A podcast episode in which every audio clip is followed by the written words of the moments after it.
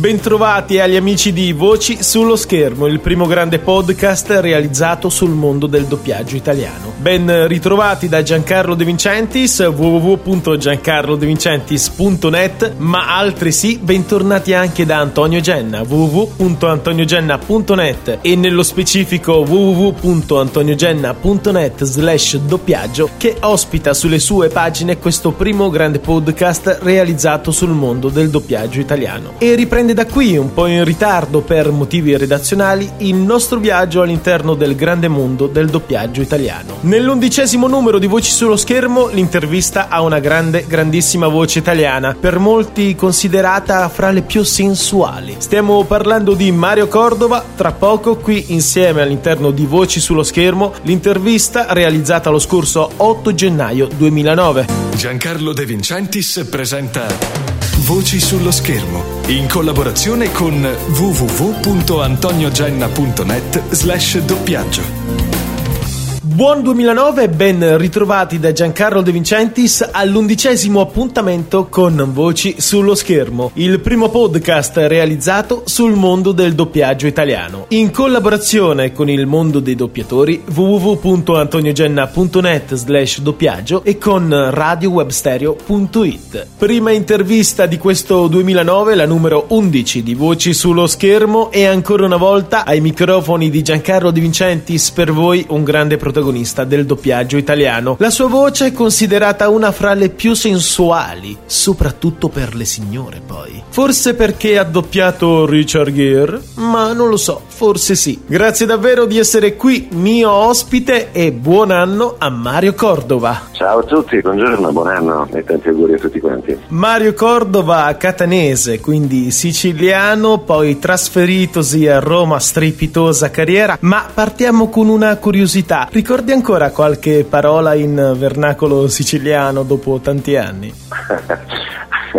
Beh, assolutamente sì, eh, parecchie, anche se devo dire io poi sono andato via dalla Sicilia molto presto, avevo sei anni, ho fatto praticamente solo la scuola elementare, però è qualcosa che non si dimentica mai. I miei familiari sono stati, erano tutti siciliani, ho vissuto, sono tornato per anni e anni giù in Sicilia, e insomma se ne devo parlare in siciliano, che modo me lo cavo? Apriamo con questa curiosità, Mario, poiché il doppiaggio è una delle poche sacche artistiche dove ancora è necessario essere dotati di una buona dizione, e dal siciliano insomma supponiamo che di lavoro ce ne sia da fare, e non poco. Beh, sai perché? Per il semplice fatto che siamo come delle lavagne, nel senso su cui scrivere poi dei personaggi. È difficile avere un accento di un dialetto italiano e poi pensare di fare un americano, che ne so, oppure, oppure altre cose, quindi devono essere, diciamo, delle cose asettiche, una voce, una, una dizione che vada bene per tutti, su cui a volte anche dipingere un, un, anche un Eh, un dialetto, perché mi è capitato di, di fare delle cose in milanese, ho fatto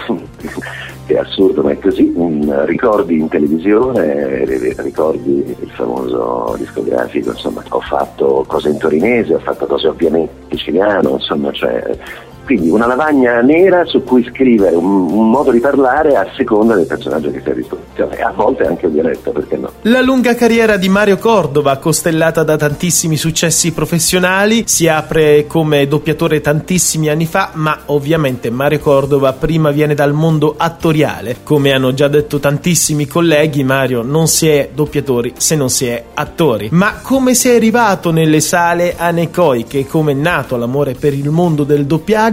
O come sei semplicemente arrivato a doppiare? Um, sai, eh, appunto come dicevi tu, questa è una parte di lavoro del doppiatore, è una specializzazione in qualche modo del doppiatore, perché come dicevi tu giustamente, e devo dire che pochi lo sanno, che di recitare si tratta. Quando mi dicono io ho una bella voce, posso fare il doppiaggio, dico il fatto di avere una bella voce non è un elemento fondamentale, qualunque voce, la bella o brutta, ammesso che ce ne siano, brutte voci possono fare questo mestiere, perché la cosa importante è saper recitare. Insomma, no? Cioè, il cinema rappresenta tutto, belli, brutti, storpi, sani, magri, grassi, insomma, e quindi c'è una voce giusta per ognuno. E, e quindi sono andato a fare un provino, e mi ricordo, c'è questo aneddoto abbastanza curioso, che la prima volta che ho fatto un provino, quel provino è rimasto inciso in un film, perché è andato così bene che...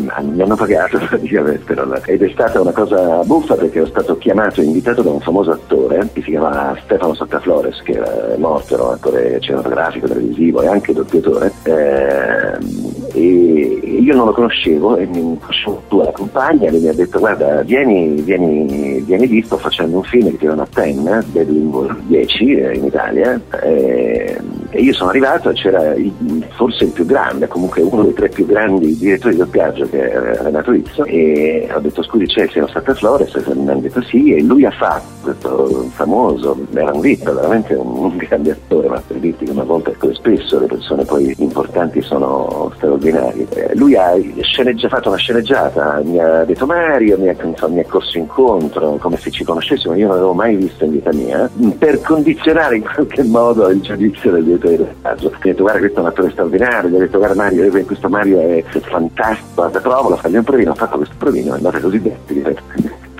E quindi evidentemente c'era una, come dire, una predisposizione, perché in fondo c'è anche per questo, insomma, ed è stato un, un bel segnale per iniziare con una cosa che uno fa un provino e gli rimane inciso e viene anche pagato, una cosa che non avviene facilmente. Mario Cordova arriva ogni giorno quasi al suo turno di doppiaggio, al mattino, al pomeriggio, a seconda di quello che è il calendario, e da tantissimi anni entra negli occhi, nei cuori, nei volti, nei gesti di attori con la sua voce, raccontando vocalmente le emozioni, le esperienze che vengono poi riportate sul piccolo e sul grande schermo. Ma Mario, se questo lavoro è un lavoro realizzato su un prodotto già confezionato, esiste comunque una reciprocità di scambio fra gli artisti che si vanno a doppiare? Qual è la parte di Mario Cordova che resta viva, reale, sotto il doppiaggio di quello che devi rappresentare? Guarda, eh, doppiare è come dire, è come suonare una partitura musicale, in cui tutto apparentemente già stato scritto, eh, cioè parlo di note, forte, piano, tempi, tutto quanto deciso da, dall'attore, perché una battuta uh, scritta non ha nessun significato, è l'intonazione che c'è dietro, la valenza, il significato. Io posso dirti che ti, sto, che ti odio, ma tu capisci che ti sto dicendo che ti amo, è esattamente il contrario di quello che sto dicendo, quindi è il segno, l'intonazione che c'è dietro che ne dà il vero significato. Quindi que- tutto questo cioè, la, la, è stato deciso dall'attore che lo ha fatto. Quindi tutto in realtà è già scelto, già deciso, qua è arrabbiato, qua è meno arrabbiato, qua è, e poi quanto, fino a che punto. Quindi è veramente come suonare una partitura musicale, ma all'interno di questa partitura musicale tu hai degli spazi infiniti di creatività. Intanto tu usi uno strumento che è assolutamente unico, forse la stessa cosa, io non so esattamente, avviene anche negli strumenti, forse qualunque violino, qualunque pianoforte è unico, non lo so, certo vederne le differenze è un pochino più difficile, ma certamente la voce di ognuno è assolutamente unica e forse irripetibile, nella, anche se ci sono delle grosse somiglianze. Quindi usi uno strumento che è solamente tuo e poi porti dietro il bagaglio delle tue esperienze, il bagaglio delle emozioni, le emozioni anche di quel momento. A volte sei più preso, sei più attento, più sensibile a fare alcune cose piuttosto che, che, che altre. Tu immaginati, tornando sempre all'esempio della partitura musicale, com'è una cosa, una partitura musicale di un violino suonata da autoudio, altro possa cambiare di intensità, di emozione, di bravura. Insomma, l'approccio è questo. Insomma, ognuno ha un'individualità che si porta dietro, per cui se lo faccio io lo fa un altro, anche con una voce simile alla mia lo farà decisamente diversa. Qui c'è un apporto che è fortissimo, che, che, che appunto è unico. Qualunque cosa fatta da una persona diversa è diversa, e quindi c'è comunque questa centralità di cui parli. Però approfitto per dire che aver fatto questo matrimonio funerale per uno che ha una maturità come la mia, che è, diciamo, apparentemente, cioè, anzi forse neanche apparentemente, come dire, sembrerebbe adatta più a fare tipologia più vicine ai Richard Gere, non so, ai Johnny Depp, ai romantici, ai, ai bellocci con sentimento, alle storie d'amore, oppure magari alle durezze. Aver fatto una cosa comica per me un, come quella è veramente un segno, è una cosa di cui mi vanto molto, cioè la capacità che ha un attore di veramente di mascherarsi, di trasformarsi, di andare anche contro se stesso, no? La possibilità di andare contro quella che è la tua struttura immediata di, di, di, di, sia di, di vocale che di corpo, di testa, insomma, e fare una cosa così diversa. Ecco, in questo io sono, sono molto felice. Ho fatto anche John Cleese in, uh, nei Monty Python, che sono questo gruppo inglese, non so se tu l'hai presente, che hanno fatto delle, delle cose comiche. Quella è una cosa molto brillante, qualcuno mi dice dovresti fare il comico invece fa Richard Gere. E di questo devo dire è una cosa bella, insomma, quando mi dicono ma no, ma tu non puoi fare questa cosa qui perché tu hai una voce o tu hai un fisico. Eh, gli americani in questo insegnano, no? Cioè De Niro cose più diverse, dagli eleganti agli sporchi, dai violenti ai buoni, dai comici, ha fatto tutto, insomma, cioè siamo veramente, come dire, dentro di noi c'è un po' tutto, no? Il maschile e il femminile, il, la, la, la, la generosità e l'avarizia, insomma, quindi siamo in grado di fare tutto. Uno, nessuno e centomila, apostroferebbe Pirandello, siciliano anche lui poi. Ma ascolta Mario, in tanti anni di carriera Mario Cordova ovviamente ha realizzato, ha formato, ha costruito la sua personalità attoriale e da doppiatore, ma a chi si è ispirato? Mario Cordova, esiste un doppiatore del passato al quale hai fatto riferimento per avviare il tuo modus operandi nel doppiaggio? Ma un doppiatore senz'altro che, che è stato un punto di riferimento nel, nell'inizio della mia carriera, che, a cui ho veramente fregato il corazione, nel senso che tu quando ti innamori ovviamente di qualcuno che ti piace tantissimo non, e sei in una fase di crescita, non puoi non averlo come punto di riferimento. Per me è stato Pino Locchi, che era la voce eh, di zero zero sette di Sean Connery, eh, su cui per diverso tempo io veramente provavo, anche perché lui ha una capacità di dire veramente le cose più... Io mi ricordo per esempio stupidaggine, la ricordo in tante cose, ma mi ricordo quando faceva la pubblicità di, eh, del, um, contro l'AIDS, cioè lui riusciva a dire anche le cose fortissime, con una morbidezza, e con una cosa diceva donna, quasi quasi mi voglio riprenderla per quanto...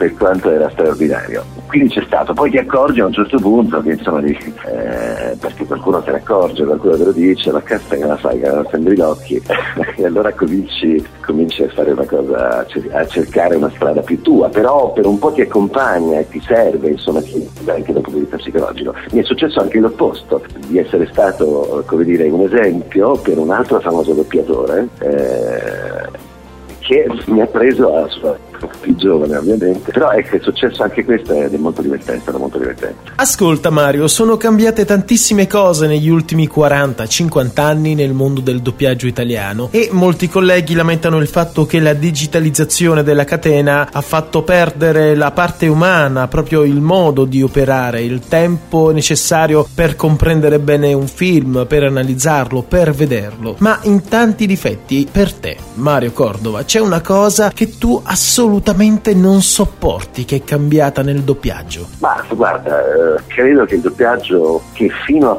poco tempo fa si era mantenuto quasi come un'isola felice, nel senso che era un lavoro talmente ehm, specializzato, no? Talmente complesso da far sì che veramente potessero arrivare solamente quelli che lo meritavano, attraverso una dura gavetta, insomma, attraverso una selezione molto forte, a differenza per esempio all'interno del, del nostro mestiere, che è quello degli, dell'attore, come dicevamo prima, dove invece insomma, no, in televisione, al cinema, Eh, insomma arrivavano anche persone che raccomandazione, ecco, qui la raccomandazione non esisteva, non è mai esistita e, e in qualche misura non esiste neanche adesso. Ma ecco, la cosa, le cose facili sono due: una è proprio questa mancanza mh, come dire eh, che c'è adesso di rispetto per chi ha fatto tanto e per chi può ancora dare tanto. Siamo una, nei, nei confronti di quelli che sono i più bravi e i più famosi, come dire, un senso di rabbia, come dire, si vuole allargare a, cioè oggi veramente quello che hai fatto non conta più niente, non conta nulla, anzi se sei uno che ha già fatto un, per carità, meglio trovare uno nuovo, e per poi dire magari ecco hai visto sembra Cordova, sembra Ward, ma io scusa, ma ce l'avevi già, allora perché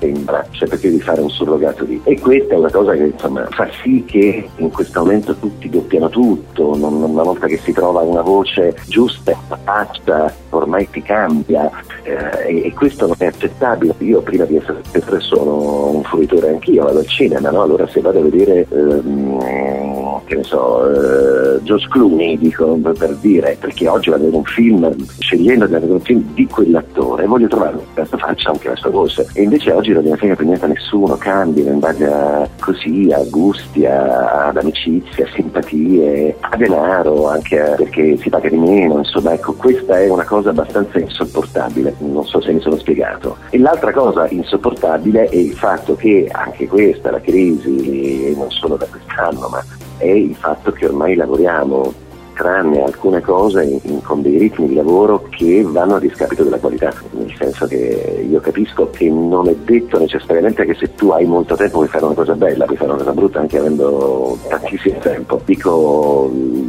ma certamente fare una cosa in brevissimo tempo non è, un, non è una cosa che ti, ti, ti aiuta, insomma, per cui oggi lavoriamo e facciamo un, un film televisivo, per esempio, soprattutto nel televisivo, un film lo facciamo in un giorno e mezzo, due giorni, cioè, che vuol dire che tu guardi, incidi e deve essere buona, e al massimo se hai, sei scivolato, hai fatto, detto una cosa sbagliata, insomma lo rifai, ma i tempi sono, e quindi questo è, non ti fa piacere. Io credo, con il debito, le debite differenze, se avessimo chiesto, che so, a Picasso di dipingere venticinque eh, quadri al giorno, credo che dal quarto sarebbe stato meno bello il quarto, l'ultimo una schifezza e via discorrendo, e dopo un po' avrebbe avuto vomito di fare quadri e avrebbe bisogno di dipingere Picasso, no?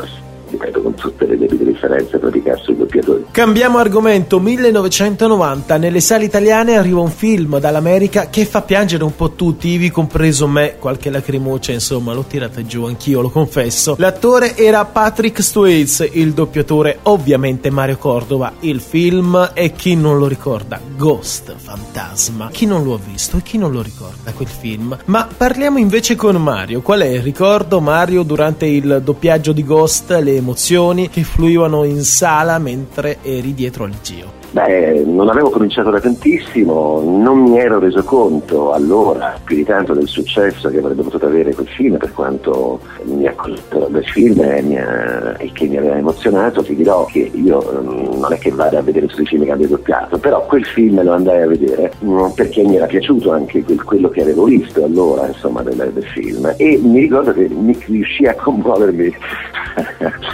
di nuovo come se lo vedessi per la prima volta, e, e piansi anche, perché poi non ho problemi, perché piange tranquillamente al cinema o leggendo, mi capita di avere queste emozioni e non me ne vergogno, le vivo tranquillamente, e, e non credevo però che avesse questo successo pazzesco che ha avuto, insomma, credo che sia veramente uno dei film più famosi nella storia, Cordova, Ghost e, boh, e altri sicuramente ce ne saranno, insomma, una decina dei, dei, dei dieci film forse più visti, non è un caso che se mi avessero pagato in base a tutte le volte che andate in televisione che sono sarei ricco, e, e, e così, insomma, e, sono contento di averlo fatto. millenovecentonovantuno è la volta del doppiaggio di Star Trek. Il film è Rotta verso l'ignoto, l'ultimo film nel quale il capitano Kirk, amato da milioni e milioni di fans in tutto il mondo, è all'azione, ma anche milioni di fans in Italia in quel film hanno individuato, hanno ritrovato la voce del capitano Kirk con la voce di Mario Cordova, e tra questi non mi vergogno di dire che ci sono anch'io. Allora Mario, che ricordo hai di quel film, di quel doppiaggio appartenente a questa serie televisiva così popolare in tutto il mondo? Ma guarda, um, diciamo che quella serie è un, anche lì un grande successo. Avevo un, un imbarazzo, l'imbarazzo di essere, adesso non mi ricordo se era il quarto o il quinto episodio, tu lo sai sicuramente meglio di me, il quarto mi pare. Eh? Era il sesto. Ecco, il sesto penso ancora. E allora, siccome era la prima volta che lo doppiavo, avevo forse l'imbarazzo di non essere quello che l'aveva doppiato, ammesso che io non so, gli altri l'hanno doppiato sempre uno oppure no, di non essere quello che l'aveva doppiato le altre volte. Eh, anche quella è stata un'esperienza emozionante, perché anch'io sono appassionato di quella serie, e quindi, però devo confessare, mi sentivo un po' come uno che aveva mangiato dal piatto di un altro, francamente da questo punto di vista non ho un bellissimo ricordo. C'è un attore sul quale vorresti essere vocalmente distribuito? Beh, ce n'è uno che non ho mai fatto e che ho citato prima, tra l'altro, che mi, veramente mi sarebbe piaciuto e mi piacerebbe, con tutto rispetto per chi lo fa, che è un altro grandissimo, eh, che è Pannofino, e l'attore è George Clooney, però l'avevo citato prima, eh, ecco, su quello io credo di avere... Eh, le carte giuste, insomma. Poi ovviamente la scelta è sempre quella, cioè il desiderio di fare una cosa dove credi di avere chance e possibilità di essere giusto da una parte. Se fosse stato, se fossimo stati negli anni sessanta, quell'attore l'avrebbe doppiato Pino Locchi sicuramente, e, ed essendo non solo un fan ma in qualche modo eh, una tipologia molto simile a quella del grandissimo Pino Locchi, il, forse negli anni sessanta l'avrebbe doppiato il conto successo molto più avanti, è andato a, ripeto, un grandissimo che è Pannofino, ci fa sicuramente benissimo, però insomma onestamente mi, mi sarebbe piaciuto essere messo alla prova, ah, magari potrà capitare, no, ma, oppure no, non lo so, non importa, ecco, però quello mi dispiace non averlo fatto, quello sicuramente. Mario Cordova, attore, doppiatore ma anche direttore del doppiaggio. E allora, signor direttore, ti è mai capitato di accendere la televisione o di andare al cinema e pensare: qui il direttore di doppiaggio, il collega, ha fatto un possibile errore, o forse ha fatto un errore senza possibile, siamo un pochino più cattivelli, perché questa voce non è assolutamente conforme all'attore che sta doppiando? Ma sì, assolutamente sì, insomma, anche perché noi abbiamo anche questa, diciamo, maledizione che quando vediamo, andiamo al cinema o da, cioè andiamo alla televisione, vediamo un film o una serie, è chiaro che la prima cosa che tu noti, essendo proprio il tuo specifico di lavoro che ti porta via nove ore al giorno, ehm, è quella di comunque vedere subito chi ha doppiato chi, eh, no? Se è giusta, se lo sta facendo bene, se lo sta facendo male. Tanto è vero che quando quelle volte eh, che non è sempre, che non capita poi facilmente, che uno finalmente si scorda del doppiaggio, uno, uno dice: ah, che bellissimo doppiaggio, perché mi sono, me ne sono dimenticato. Eh, per assurdo il doppiaggio più bello è quello che non si vede, è quello che scompare all'interno delle immagini, per cui non, non te ne accorgi, cioè ti lasci prendere la storia e non, non guardi più, insomma, questa. Per cui mi è capitato tantissimo di dire: ma, ma, ma che cacchio di voce ci hanno messo? Però insomma mi sembra una cosa anche normale, è, è come, che ne so, è come un calciatore che giocava uno, diceva, non sbaglio a fare il passaggio, ma andare a sinistra, un difensore si accorge degli errori dei difensori, un portiere si accorge delle papere fatte da un portiere, insomma assolutamente sì, è una cosa che capita spesso purtroppo, perché a volte vorrei non pensare e lasciarmi andare a quello che avviene. Grazie mille a Mario Cordova di essere stato mio ospite qui all'interno dell'undicesimo appuntamento di Voci sullo Schermo. Grazie a voi, arrivederci. Ti amo, Molly. Ti ho sempre amata tanto. È meraviglioso, Molly. L'amore che hai dentro, portalo con te. Addio. Giancarlo De Vincentis ha presentato Voci sullo Schermo, in collaborazione con www punto antoniogenna punto net slash doppiaggio.